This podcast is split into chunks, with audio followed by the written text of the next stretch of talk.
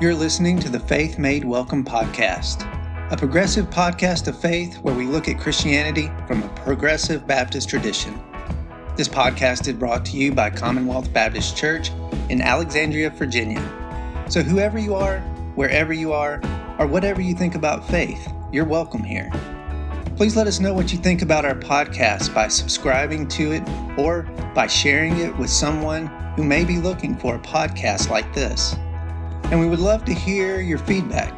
So please leave us a comment or question on Facebook, YouTube, or Twitter. Let's get started.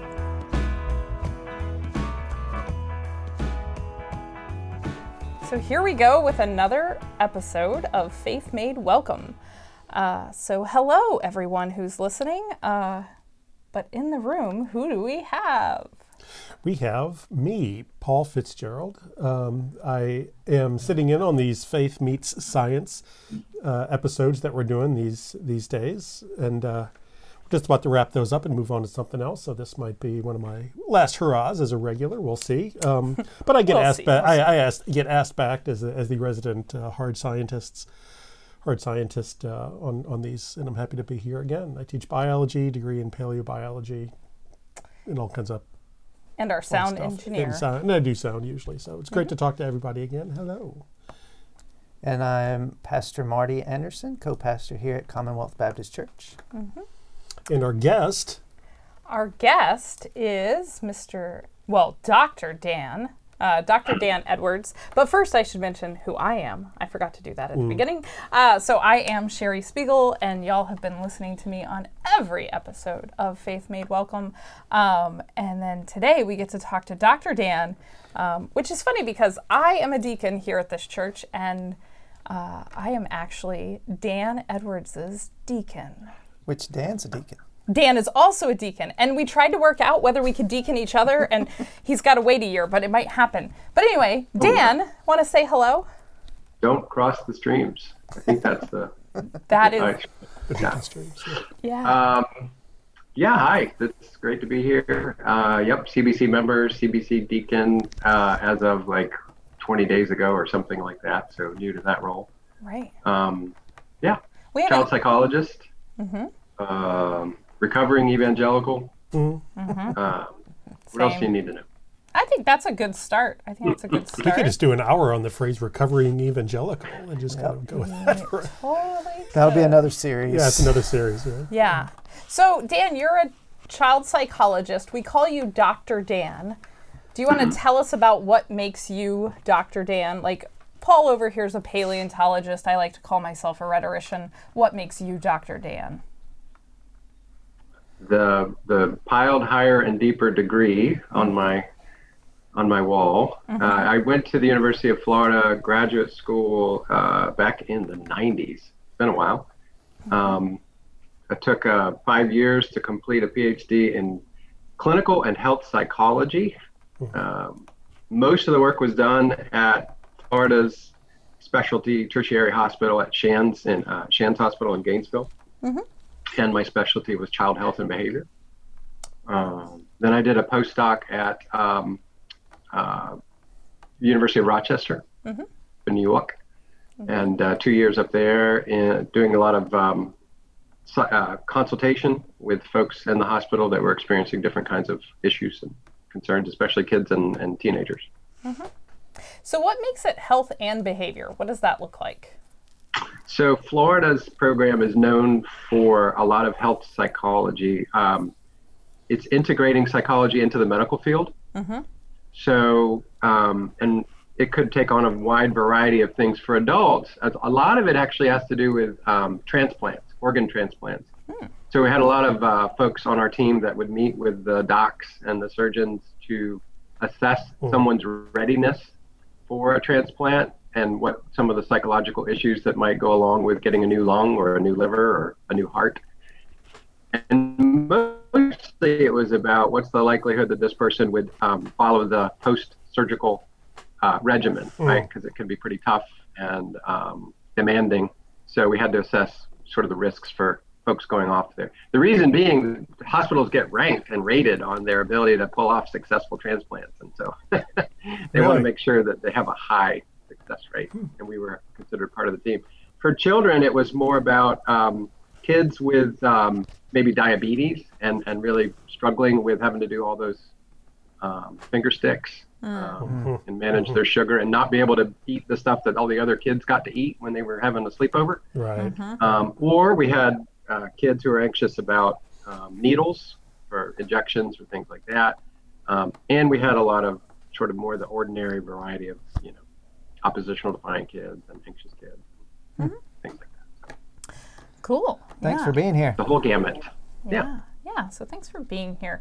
So we kind of thought we would start today's conversation, though who knows where it will go, whoever knows where a podcast will go. But we thought we would start with this idea of creation care. Marty, do you want to tell us what you think of when you think of creation care? Well, you think about just taking care of the world that we live in. And as for Christians, this has kind of been a bigger topic because we feel like we have more of a responsibility if we look at stories throughout the Bible. We start back with the creation story.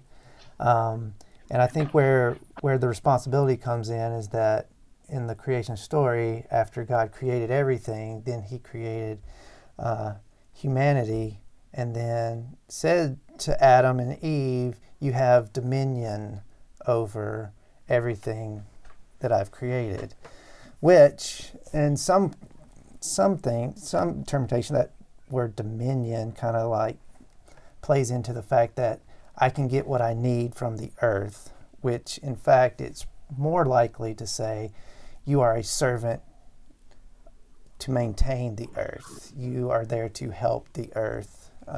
So that's the more responsibility of we as Christians. Creation care is that, but what it means for our day and time, that's a bigger conversation. Yeah. So where do we go with that? I think maybe we can start thinking about how we take care, like what it means to take care of the planet and what our planet seems to need, and I'm looking at Paul. Well, when I was saying, a while ago, a couple of days ago, I guess it's not a while, on just kind of getting ready for today, and talking to Heidi about vaccines. Now talking to Dan, Sherry said, "Well, Dan sold his car, and he bought a bike." I said, "Really?" I said, "Really? Why?" Well, Dan, why? I mean, because Dan sold his car, and I was like, really? By the way, is this an example of Paul dodging the question? I'm just saying. Probably so. I see how he kicked the ball over to me. Yeah, most podcasts. I mean, that's another thing, because that's the question. It's like when you think about stewardship to the earth and how this interacts with who we are as people, and how that sort of crash lands into faith and what we feel is our responsibility. And this came up with Heidi Lawrence as well, this conversation about how we take our personal responsibility to ourselves and to our community from the perspectives not only of ourselves but of our communities. So it's we want to do right by ourselves, we want to do right by our communities, and we want to do right by our faith. And how does you selling your car sort of play into that? When did they invent the phrase reduce, reuse, recycle? Yeah. Probably way before Sherry was born, let's just say. It's been a while. It's been around a while. But, I mean, do people really take it seriously? So whether you come from a Christian framework or not, I think that mantra, is a code to live by, right? Maybe, and I agree, Marty, the recovering evangelical in me goes back to that, the same phrase about having dominion over the earth and being a good steward. Being the responsible adult in the room is the idea, but I think being the responsible adult in the earth means we consume less resources, we try to make do with what we have, and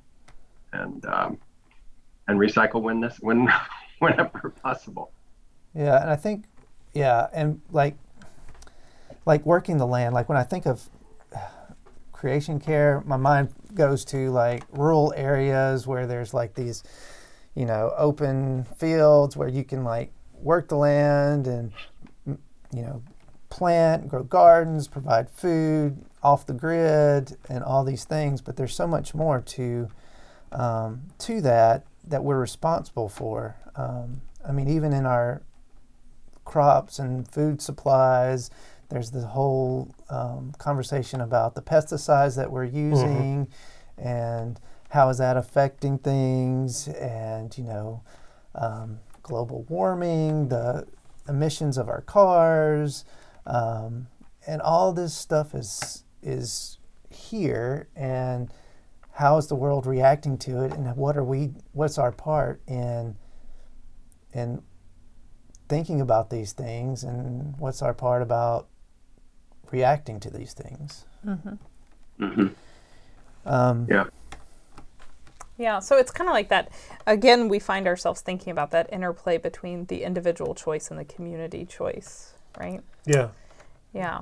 So, Dan, what kinds of roles do you see cars you didn't actually answer the question. Yeah, because dodged the question right after Paul. Yeah, so you know, for me, I mean, hearing what Marty had to say about it and what you said, Dan, it's like saying, you know what, I'm going to have a more minimalist life. I'm going to have less emissions. I'm going to, you know, have less stuff, and I'm going to try to destroy everything less than I might be responsible for. What part of all of that makes you wake up in the morning and say, today's the day I'm going to sell my car and actually do it?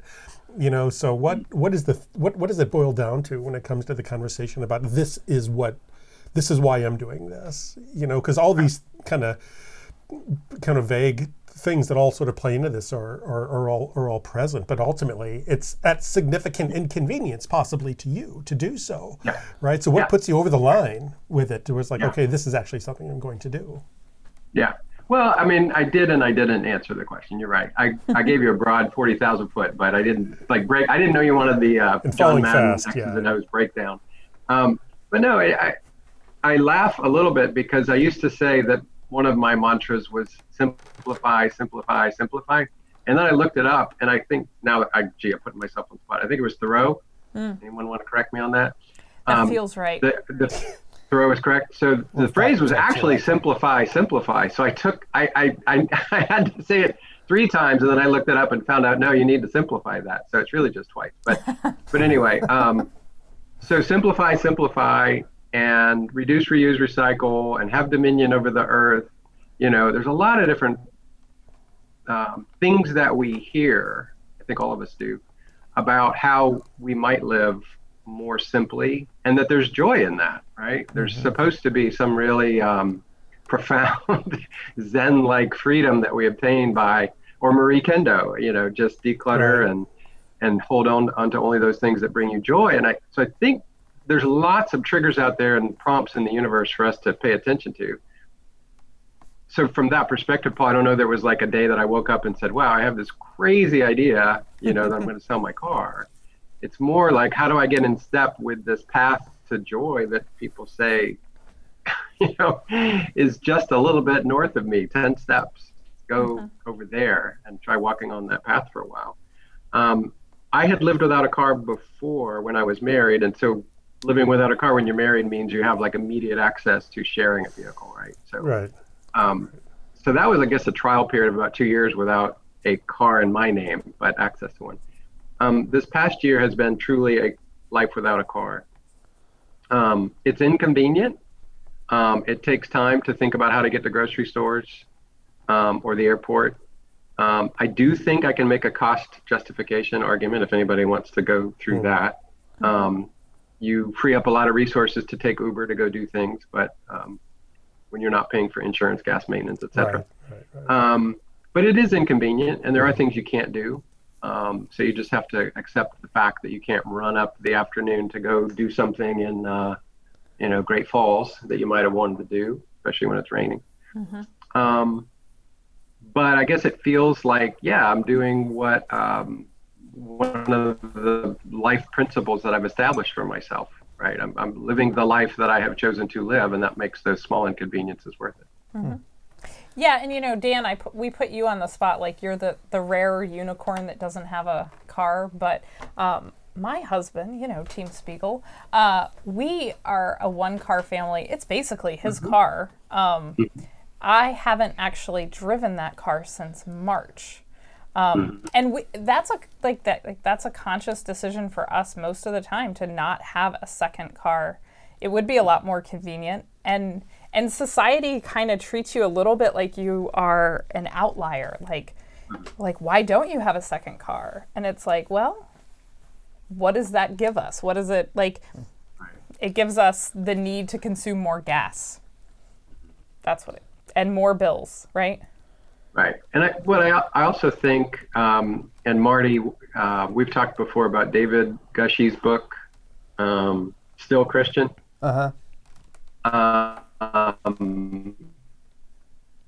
Which a lot of that book I can relate to in terms of the the frustration with evangelical mantras through the 80s and 90s and aughts. But anyway, when he makes one, there's a section where he talks about a professor that he admired as a mentor. And one of the reasons he admired him is he just chose to live a simple life. And as he explained that, it was part of it, of course, is having to do with cars or transportation, or choosing to buy and use and maintain older cars and smaller cars and, you know, environmentally friendly cars as much as possible. But also in other choices, clothing or, you know, eating out, other ways we consume resources. You just stick to the principle that I'm going to try to navigate in such a way that there's no trying to keep up with the Joneses or, you know, being ostentatious about really anything.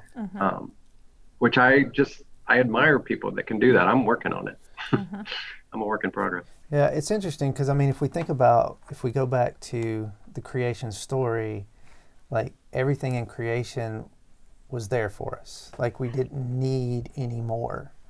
And it was, and we were planted right in the middle of it to manage all that we needed, not to produce more, but to manage what we have in paradise, right?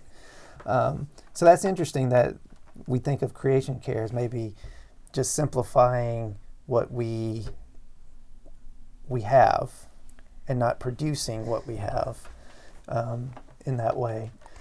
Well, and I think the word need is kind of key there, right? Like, so this is about what do we actually need versus like what it means to just dominate. Like, I think sometimes it's like, okay, we are here to dominate over the world. So that means like spreading and taking over and not necessarily making choices based on need, but ability to expand. But then you think about like stories like, you know, in the Bible, like where, you know, manna comes from heaven and then they're like, cool, let's all hoard it. And they're like, right, oh, right. You know, and God's like, yeah, I see what you're doing there. I'm going to make it rot. Like, just take what you need. And so they're, so I think this idea of need versus the ability to expand and dominate. Right. And that's why I think in, you know, in Deuteronomy, they have, I don't know where it is, but they have the laws. And some of those laws is how do you work the land? And you work the land in such a way that it provides for what you need.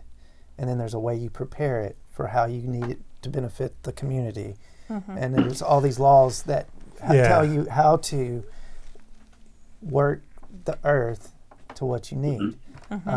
It's very interesting because when I was in Baltimore working as the college pastor, I took a group of students to Guatemala for a mission trip, and the missionary there was a missionary who was past a farmer, and we worked at an orphanage, and they provided everything for the orphanage, food, everything. So they had this huge garden, and that was one of our chores through the week to get the garden kind of ready to go and weeded and stuff, and it was a beautiful garden. Like the people who worked in the kitchen would just come out right before dinner and get fresh vegetables for the dinner and all this stuff.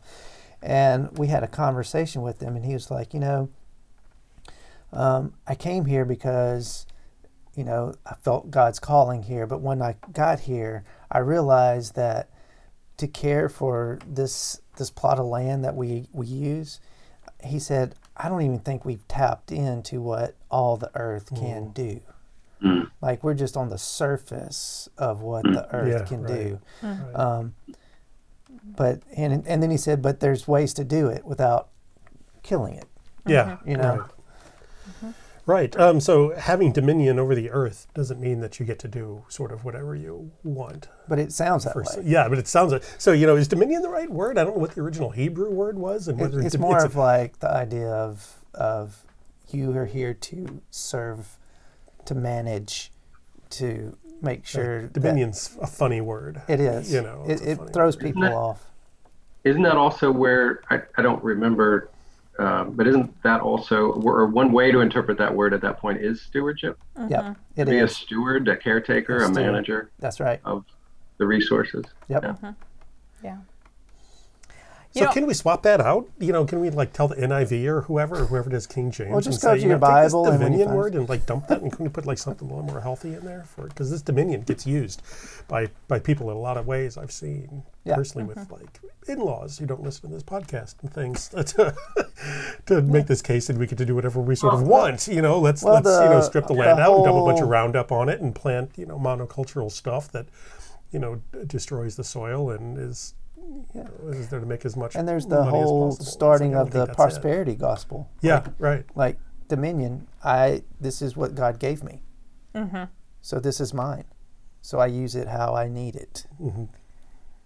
Right. And it's the opposite. It's how do I help the earth maintain the goodness of it. Mm-hmm. Mm. It's hard to disentangle the questions about how do you live without a car, or how do you live more simply, to separate that out, for me at least, from a faith perspective, that that we do have that responsibility. There is a fine line between maximizing available, acreage to produce, to take from the earth in a I hate, it's not a real word, but I like it anyway, in a planful way, to allow people to live in community together and take care of each other. It's a really fine line between that, which I think is with good intention, and then beginning the process of exploiting, hoarding, taking advantage of. But I think that's also applicable in our everyday life. This reminds me a little bit of a previous podcast of this particular podcast, where we were talking about how one of our guest preachers was dealing with this, this story where Jesus challenges the rich man to give away all of his stuff, and just give it to the poor. To follow everything. Yeah, and Dan, you actually like reached out to me after that episode. Do you remember that? Oh yeah. Yeah. So what were you thinking with that? I could think of something really provocative to say. That answer scares us all to death. Mm-hmm. I think that we want to say, well, we didn't, he didn't really mean that, or that doesn't really apply to us because we're not rich, or, some other way to excuse ourselves. And it is hard to figure that out. It is hard. And I struggle with that. I'm still struggling with that. There are folks who seem to be doing that or have done that, and we rarely know their names because they're serving in roles or places in the world that just don't get a lot of attention on this earth. But so I guess I'm taking more of a gradual approach to trying to answer that question versus all of a sudden. Mm-hmm. But I do think what I feel called to do is, again, simplify, reduce, recycle, etc. But also in order to give more. Mm-hmm. I mean, the purpose of my life is to, honor God and honor those that, around me and love others. But I certainly feel like I've had a lot of resources afforded to me. It's my job, it's my purpose to find ways to give it back effectively. Mm-hmm. And I think for all of us, that in some ways, I think that probably means challenging ourselves to do more of that, to give more and do more and serve more. Yeah. Mm-hmm. Yeah, and that's where creation care can look different, because, you know, we think we can give back to, you know, reduce and simplify and, you know, try to, you know, get into a tiny home or whatever you feel called to do. Mm-hmm. But it's also can look different as to give back to the community, to the people in the community. You know, the narrative shifts from creation and work in the land to where you don't find that kind of talk in the New Testament. Mm. Mm-hmm. But you do have this idea of that chapters in Acts where you pull everything mm-hmm. together, and mm-hmm. it's there's resources for the community, mm-hmm. and you take what you need, right? Mm-hmm. So it's for that would be like creation care for the community, for the people. And we don't really talk about that. I mean, we talk about that, but not as creation care. We talk about it as justice mm-hmm. a lot of times. It's like we forget that community is creation. We forget that we right. are creation. Yeah, right. Yeah. You know, yeah. like humanity mm-hmm. is creation. And God's prizes.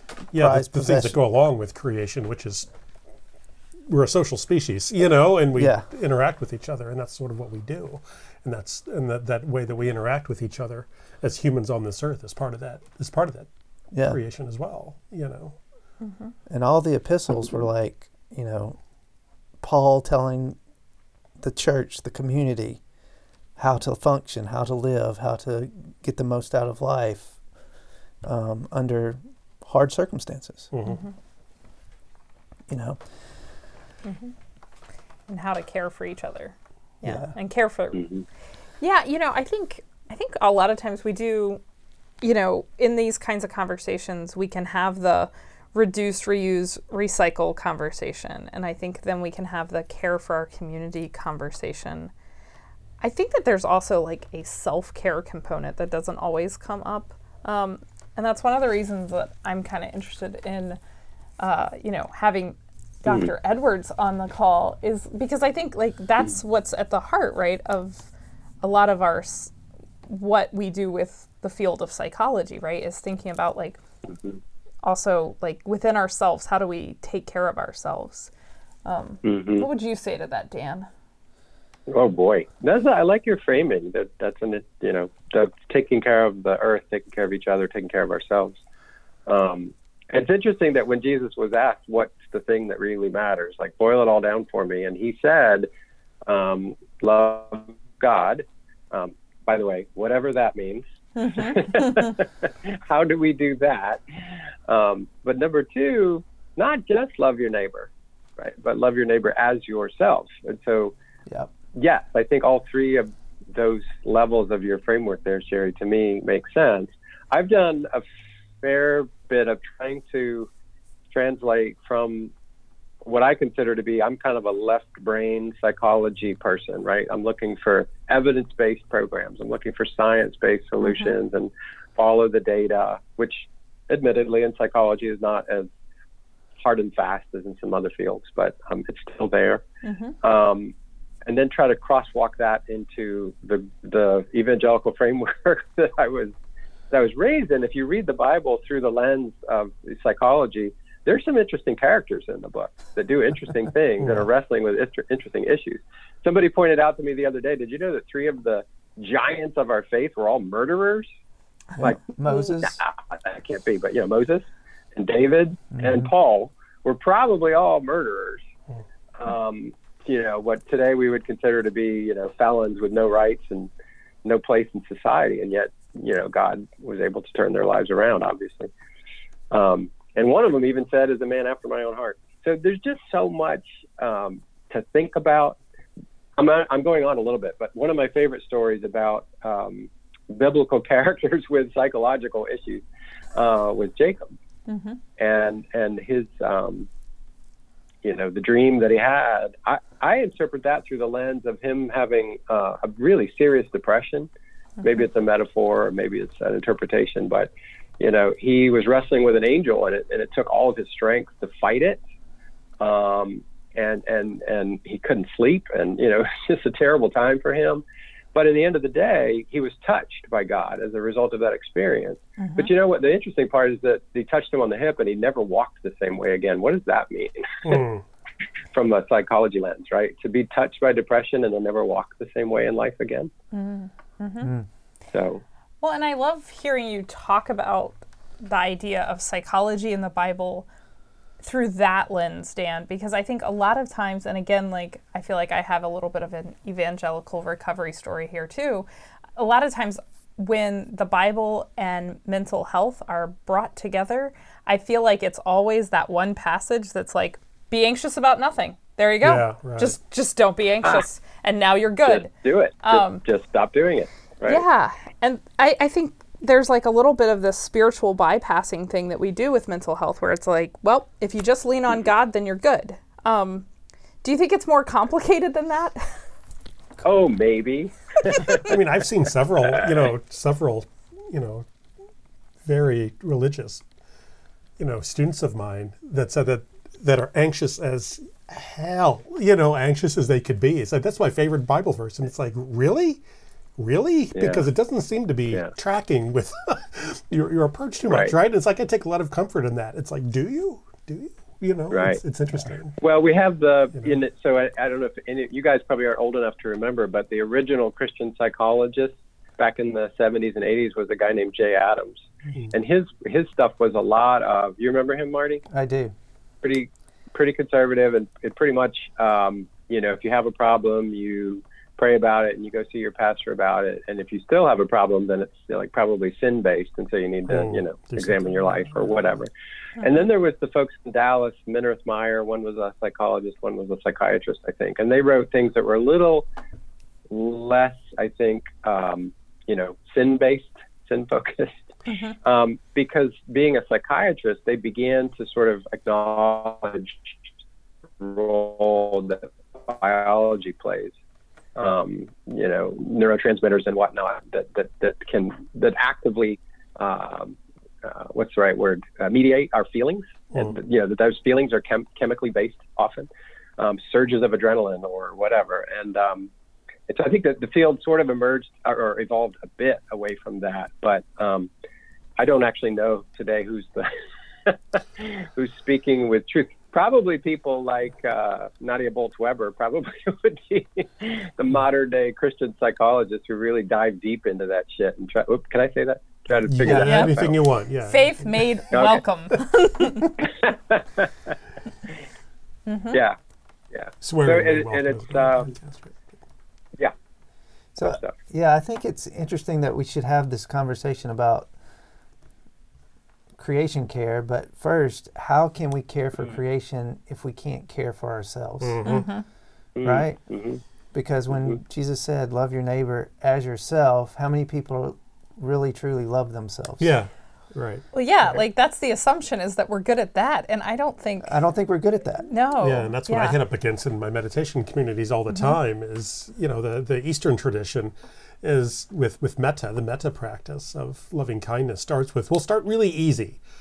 Let's love ourselves, and people are like, whoa, whoa, whoa. That's the bridge that's way too far. It's easier to actually generate loving kindness in a sense of that to your worst enemy for a lot of people than it actually is towards yourself. Mm-hmm.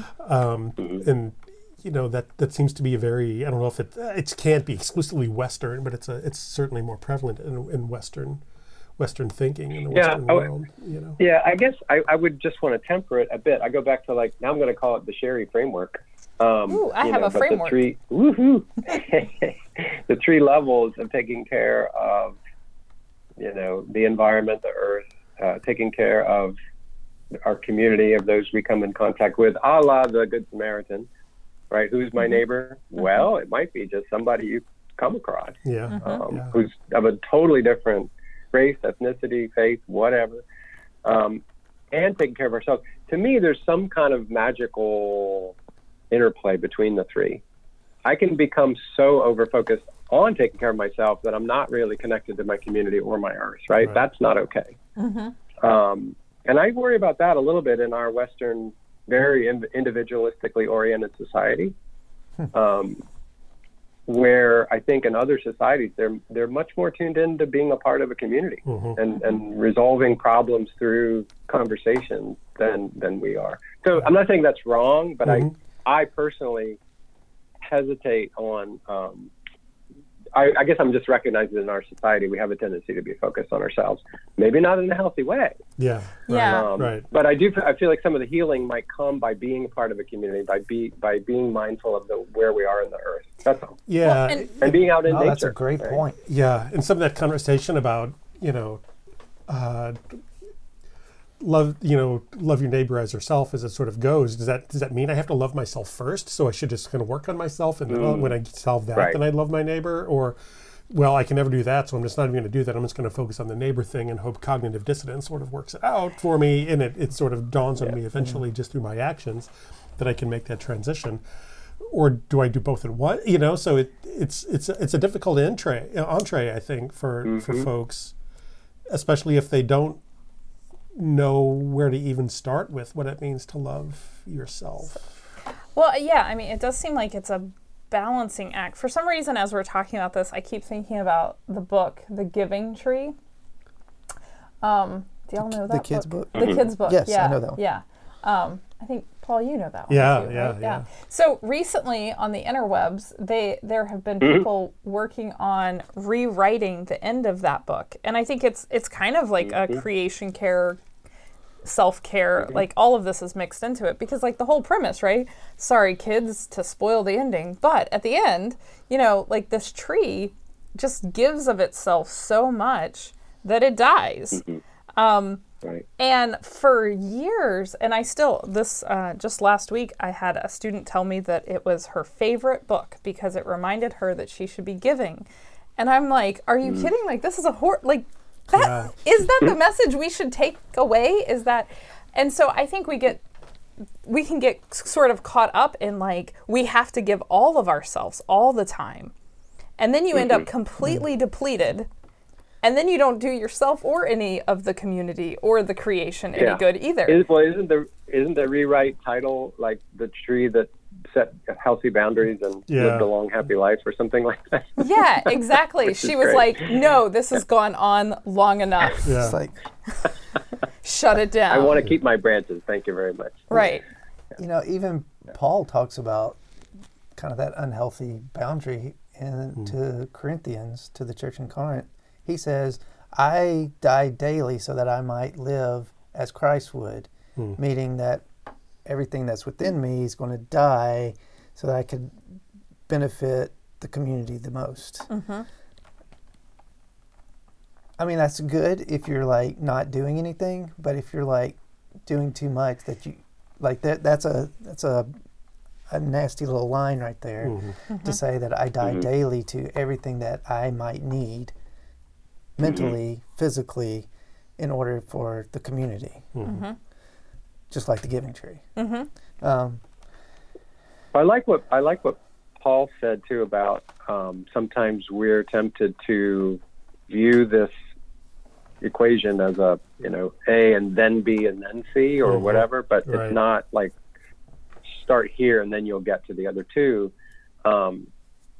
There's that interaction, but I guess I would say if you were going to start somewhere, that probably I would say faith and reason, another sort of interesting interplay. But I mean, as I say reason, I think about the science behind the psychology that I sort of advocate for. Mm-hmm. I think there's good scientific evidence and a good faith perspective to focus on the community first. Mm-hmm. We're born into family unit where we live I think our best lives when we are connected to a community, and then out of that we can agree about how we should be good stewards of the earth, and hopefully out of that we also learn from other people about ways we can take care of ourselves or we have people to go to when we're not feeling our best selves. But again, I think in our society, we don't get pulled that way. We actually, all the trends are, demographic trends are that we're pulling ourselves apart and isolating ourselves more and more. And the opposite of what I think would be a healthier way. That's funny because, like, Sherry, you look deep in thought. Oh, go ahead. No, go ahead, Marty, and then I'll stay deep in thought. I was thinking, like, since COVID hit, what the benefit of it is, seems like the earth has reset itself almost, like the smog is not as thick, and you know, things have happened to canals in Venice are clear for the first time. That's right. Mm-hmm. And the squirrels think they have dominion over the earth. And like the dolphins are coming up closer to the shores, and you know, things are kind of, the earth is resetting itself. But at the same time, we're isolating ourselves. We have to. Like, we're kind of cutting ourselves off to stay safe. So it's a kind of a weird dynamic of physically. Physically, yeah. Uh-huh. Yeah, I wish we would call it physical distancing and not social distancing, because I think we have to figure that out. We have to social the difference between the two. Yeah. Right, because I think the goal is still to keep. I mean, that's why we use all this stuff like Zoom and everything. We want to keep the social intimacy while keeping the physical distance. Right. It's kind of related to what I was thinking when Dan called me on being deep in thought. So while you were talking, Dan, I was thinking about the old saying, put your own oxygen mask on first. Oh, yeah. Right? Yeah. But I mean, but I don't think that is, you know, I don't think that pushes against what you're talking about. Like the idea of putting your own oxygen mask on first, or the idea of taking care of yourself first. That whole saying, we wouldn't need that saying without community. The assumption is you need to put your mask on so you can be there for others. Right. So I don't think it has to be a like, choose one, choose yourself first, or choose the community first. I think they're related. Like, if you are going to do any good for your community, you have to take care of yourself. Like, one of the things I've been telling my students this year, and it's in my syllabus, is that you won't hear from me on the weekends or after 6 p.m. because I'll be a better teacher to my folks if I take some time away. Mm-hmm. And so it's like my investment in the community means I have to take some time away. Right. Yeah. Right. And very good point. And that's, to me, that's super, super helpful. Not only to think it and to do it, but to actually, you know, forewarn people that you are going to do it, those that you care about. Let me just let you know what's happening here for me. But I also think it may be, you know, all of us are different. So I don't know if there's a, you know, one size fits all rule here. I was speaking from myself and from what I see in our society. And so, you know, really wanting to be part of a community, a family, is important for me, right? And other people, maybe that I need to start with myself and get my own mask on. So, yeah. But I love the framework, Sherry. I think you have a book somewhere in the future about this framework, or at least a PowerPoint. Yes. At least a PowerPoint. A good presentation. Yeah. Maybe a TED Talk.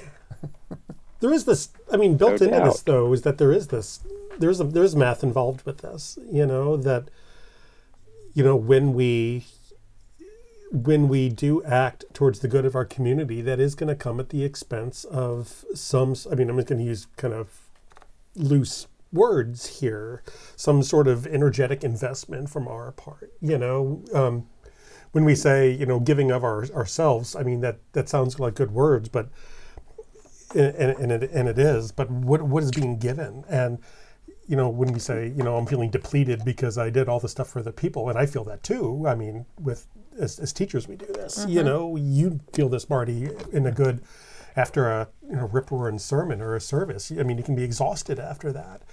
You know, and I'll be lecturing on some topic or having this, you know, one-on-one with a student about something, and afterwards you're just wiped out. You're just exhausted, and it's like all I did was sit there and listen and talk, but something energetic has left me to be of service to others. And Jesus talks about this when the lady touched his robe and was healed, and he says, I felt the power leaving me, or whatever it was, you know. And you know, there's a couple of places, you know, I think in the Bible where it's like Jesus was like, you know what, I'm worn out. I'm going to go hide from y'all and grab a snack, you know. I'm going to go pray. That's what he kept saying. Yeah.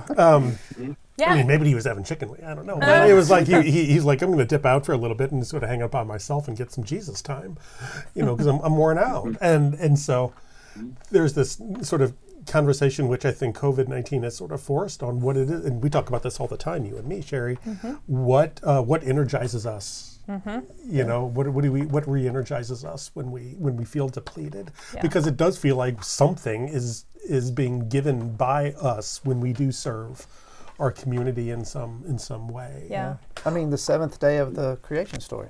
Right, yeah. Right. God takes rest. Yeah. God is relaxing. Taking a God and day, just like, hey. Some God time. Yeah. You know, it's interesting because one of the things that I've done since we did COVID is I went to a workshop with Robin that was about how communities of faith take care of their pastors. And I think this is something that, like, as people of faith, I don't think we talk about enough, is that there are these very human members of our community that are called pastors. And I think a lot of times we might think about, I know I'm guilty of this, like we might think of the church as the place we go to get support and we get cared for. And then there are these people that like work at the church that are also very much real humans, and often are doing so much labor. Like I came into church this morning and Marty wasn't, you know, it turns out Marty doesn't just show up at the pulpit every Sunday. So all of his tasks are sort of bigger than I think most of the church knows. So today he looked like a Ghostbuster spraying our sanctuary with, what was that, Marty? Some sort of disinfectant. Right? Yeah. So when you're in seminary, Marty, how much like time gets spent on how do pastors take care of themselves and how do pastors allow themselves to be cared for by their own community? The focus is more on how are you as a pastor going to maintain your spiritual nourishment. Mm-hmm. And it's not so much focused on how are you going to take care of you. And not saying that those two can't go together, but it was more like, you know, you're going to be working, you know, on your sermon, you're going to be studying, and everybody thinks, oh, wow, I would love to do that, just to read the Bible all day and stuff like that. But it's not like I'm in touch. Like I have this aha moment every time I'm studying. Mm-hmm. I don't have like this connection with God every moment that I try to work on Bible studies, small groups, whatever. So at seminary, there was a class called Spiritual Formations, and it was all about your spiritual journey and tools to help maintain that. Mm. But it is not much of, how are you mentally? You're going to survive church work, you know, and that's what seminary does. It breaks down your faith. So they had a class in there to help you kind of put all the pieces back together. Oh, that's education in general, right? Yeah, we tear you apart so we can build you back. Yeah. It almost sounds like that now that you guys are raising that question, talking about that, you. And using the Sherry Spiegel framework. I really like this, Dan. Personal communication, October 2020. You, as a pastor, you are in a community, but you're responsible in many ways for the health of that community. It's a heavier burden. And so to me, the balancing act would be you'd have to be more mindful and thoughtful and intentional about also the self-care.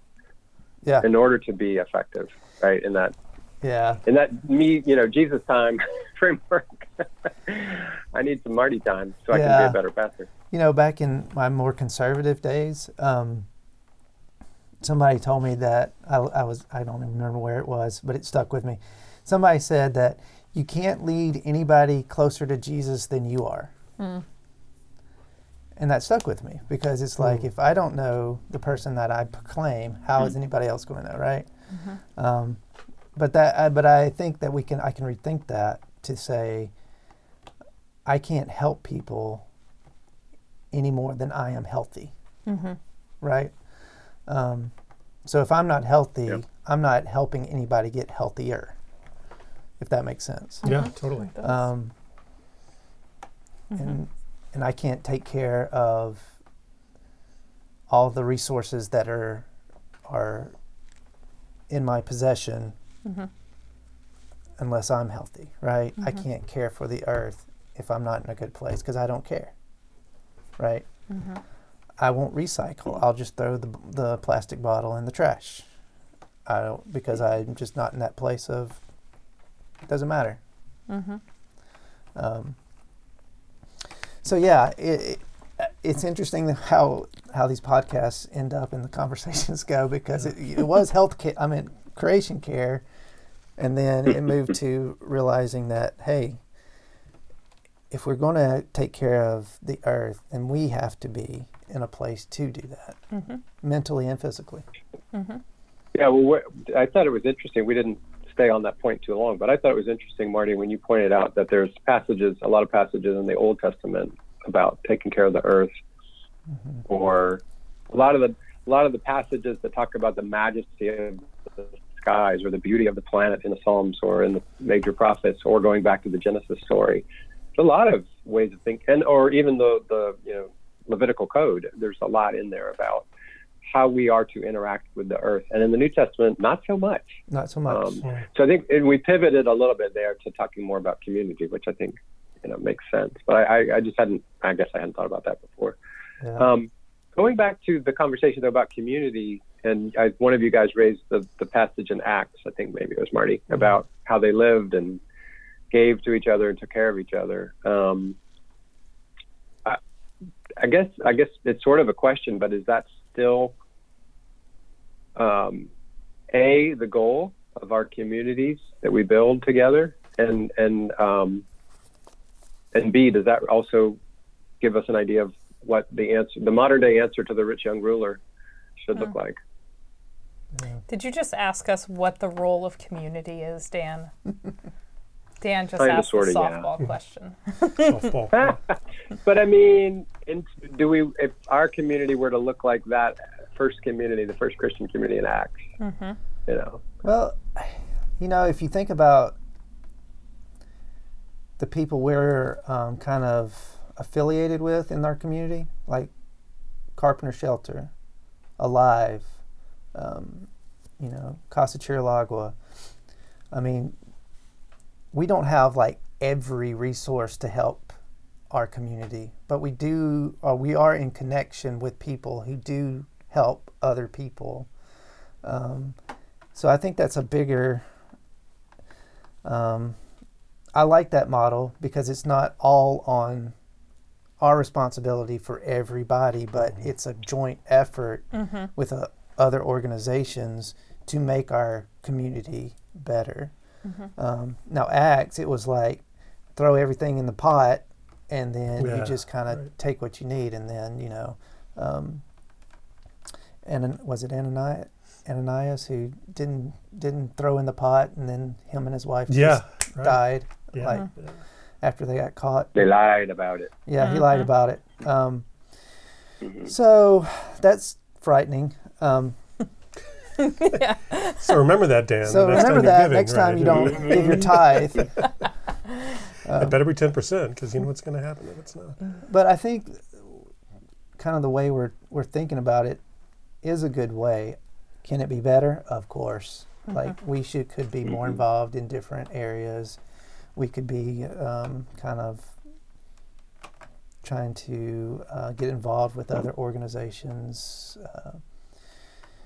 But I think we're doing what we can and what we know, especially in these times. Mm-hmm. Mm-hmm. Yeah, I like to always sort of throw this really like shockingly inconvenient kind of question into a lot of these podcasts with this. So it's like, what if I'm a listener to this podcast and I'm feeling inspired? How do I start? Mm-hmm. Right? How do I get started with this? And I think people oftentimes this itch sort of comes up within them by itself. I could do a little bit more. It's like, what am I doing with all this stuff? How can I be of better service to my community? How, you know, mm-hmm. I mean, we can feel this pull all the time within us, this desire to want to be a good servant to our earth or a good member of our community, to be helpful with that. How do you get started? I mean, how does anybody have any advice on that? Because, you know, I started this as like, so Dan, you sold your car. So it's like when you woke up that morning and said, you know, no, today's the day. You know, what gets me there? So you probably had this idea in your head, or this notion in your head that was the thing that would make you walk, as you said, your path to joy a little bit more fervently. Mm-hmm. You know, how do we get started with this? I mean, and I don't want people to come away from this thinking that, well, I have to start by selling my car. I mean, there are other things that we can do that are not quite. Yeah, I think it's basically, I don't think one person can wake up and say, all right, I'm going to do this, mm-hmm. right? I think it's one person saying, hey, I need to talk to some people and say, what can we do? Mm-hmm. Like, I think you have to have people having these conversations, and people in the community to know your community, to know where to start. Mm-hmm. Like when Robin and I came here, this church was totally different from our church that we served in Baltimore. Mm. We couldn't do the same things we did there as we did here. Mm-hmm. Mm-hmm. We had to get to know, you know, the members of the church and get to know the community and what's the struggles in the community and do that. And it takes time. And but the key to this is being consistent. Mm-hmm. You know, just being consistent at it. When we started Alive at the food distribution once a month, we've been doing that for probably, we've been here a little over 8 years, and we started that like the second year we were here. So we've been doing it like 7 years. Ooh. We've just been consistently group of people every month. Same thing with Carpenter Shelter, because those are needs that we could do. Mm-hmm. Mm-hmm. And I think the fact that we model that, like, as a church, helps people to get some ideas about how to make some of those choices for themselves, right? Yeah. Like, Eric and I lived in Alexandria for a while before we came to this church, and then we started coming to this church, and that's how we learned about Alive. And then we were like, why do we expect, like, only to support that by way of the church? Like, that's something we believe in, and so then we can make a, mm-hmm. you know, a direct line. Like, I think the fact that the church helps start a sort of conversation with the congregation about what are our community needs, helps us then as individuals also to be able to go back into the community. And then, like, here we're like right here at DC, where there's so much advocacy work that mm-hmm. needs to be done, right? And that's not going to be in, you know, West Virginia or, you know, Mississippi or anywhere else. Like, so it's being consistent mm-hmm. members of the community, which then you start getting a vision of what to do and where to go. But I wish it was like a wake up saying, hey, I think we should do this, and it happens, because most of the time you think you have the idea and it changes, just like conversations and podcasts. Yeah. You know, it changes that quick, right? Yeah. Yeah. I mean, is it a responsibility of a faith community to research? Has to be. Research opportunities for. Yeah, it has to be. I mean, that's the outreach, philanthropy, call it whatever, you know. For. Mm-hmm. It has to be our responsibility. Mm-hmm. Who else will do it? Yeah. And it's not that we have all the answers, but we are available. And that's what the message should be. Mm-hmm. Yeah. Yeah. Hmm. Hmm. I like it. I do too. So I have one other just quick thought about that. There's a phrase that has been a big part of my life's journey. Do well by doing good. Yeah. And I've struggled with that at times, but I do think in a community like Alexandria, where our relative median income is pretty high and our relative level of education is pretty high, and you have very a high level of talented, successful, connected people. These are hard things to try to sort out. right? How do I take care of the earth? How do I take care of others? How do I take care of myself? But this notion of doing well by doing good, how do I make a life by, trying to do good in the world? At times I've thought, well, the doing well part shouldn't matter. I don't need to be paid whatever, 80,000 or 180,000 or 8 million or whatever to be able to do good in the world. I should be able to do good. But I read this book called, impact on me maybe 10 years ago, How to Do Good Better was the title of the book. And long story short, after sort of taking an evidence-based approach to philanthropy, how do we, looking at different ways of trying to have an impact on the world, he came to the conclusion that and even looking at like giving to big organizations, giving to the homeless guy on the street, giving to, there's programs where you can give directly now to people who, in developing nations or nearby. But you just sort of give money directly to and hope to have the most impact. His conclusion was that the best thing we can do is to sort of figure out our calling on the earth and do it as best as we can, and basically make as much money as we can, and then give it away in a very targeted, thoughtful way. And I think, I don't know that that's the perfect solution, but I think there's some truth to that. That if we could get to the place where we're all at the top of our career, doing very well, publishing books about our 3-frame view of the world, making millions, like we're the next Robin DiAngelo, I don't know. And then you take huge chunks of that and give it away to causes that you care about. That feels like an effective way to address some of the ills. Robin and I have always dreamed not needing all that money is a huge part of that, right? The simplified part. Robin and I always talk about, if we ever how fun it would be if we won the lottery, how much money we would give. Like we would just sit and think about just the people and the organizations and scholarships that we'd set up for people and just all these things. Like we were just dreaming, and then we were just like, maybe one day. Can't wait for no play. I know. I gotta go buy some tickets. But I think that there's something to be said even for that mental checklist of what would we do? And so then when you give yourself that thought experiment, it's basically a personal audit. And maybe you don't get that stuff at that level, but it does tell you where your values are. Yeah, it does. And then you can say, at my level, in my current context, what is the best thing I can do? I can do that. Right. And I think it's better to do something than to spend all your time,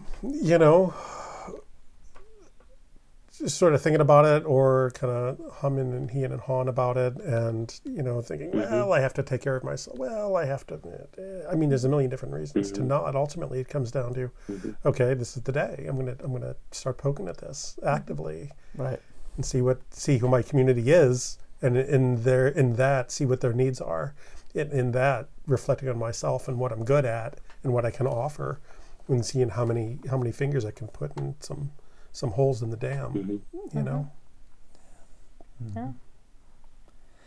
And then there's the whole aspect of, just kind of wrap things up, I guess.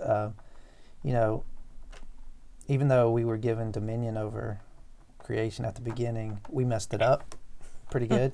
Sure, that was early on too. Right. And that was very early on. That was the sixth or seventh day, or eighth day, something. I don't know. Pretty quick. But we messed it up pretty quick, pretty good. But in that, there's always that redemption story going through, and that redemption story goes through our lives, and we have to make room for that, even when we don't have the best idea and it went wrong, or we're not in our community as much. Maybe that's being part of the starting point of the redemption story of your communities, is just acknowledging, hey, we're not doing it, or hey, we messed it up, or hey, we messed it up so bad, how are we going to fix it? Can we be a part of this redemptive story now? It would be an interesting world to live in if we dedicated 1/7 of our week to recreation, recreation, literally. and 1/10 of our income to others. Yeah. Uh-huh. To building the beloved community. Yeah. Mm. That would just, even those two things would just be an interesting life. And if everybody did that, it would be such, it'd be amazing to see the change. Mm-hmm. Like it'd be just, radical. It would be. Yeah. It would be like a most unbelievable life, I think. Yeah. That was an awesome shout out. And easier than giving like all your stuff away. You know, yeah. It's it's like. Yeah, I know. Mm-hmm. Yeah. Yeah. Wow. Got to start somewhere. Yeah. Yeah. Well, this has been a lovely conversation. One of the fun things about these is I never know where they're going to go, but I'm always glad they went wherever they go. Yeah, when people that we bring on as a guest say, "What are we going to talk about?" I'm like, "Oh." It's like, don't worry about that. Let's just go. Details. And this is the guy who at the beginning of this podcast was like, I'm pretty sure this is my last one, but now he's using this we language. Yeah, well, you know. Who knows? Who knows what this podcast will bring. Thank you, Dan. Yeah, thanks, Dan. Thanks, Dan. Thank you, guys. I would love to hear maybe someday you guys can give me some feedback if there was anything that we talked about today that you thought, you know, that was interesting. I hadn't thought about that. Or, you know what? I thought about it some more, and you're dead wrong. We need to go have a beer and talk this out. Well, and we can, the listeners also can throw in on that as well. Yeah, that's true. There's some ways for the listeners to voice their thoughts on that. But I think that's always the reason that I want to be in a room with Dan Edwards is because, there's always something I want to talk more about, or there's something I want to pretend I disagree with you on just to have it the excuse for that beer. So there it is. Likewise. Yeah. Well, keep up your awesome work, Dan. The feeling is mutual. Yeah, keep up your awesome work. Thank you, guys. This has been a wonderful opportunity to chat with y'all. So thank you. Yeah. Thanks. Have a great day. All right. Bye, y'all. Take care. See you soon. Bye.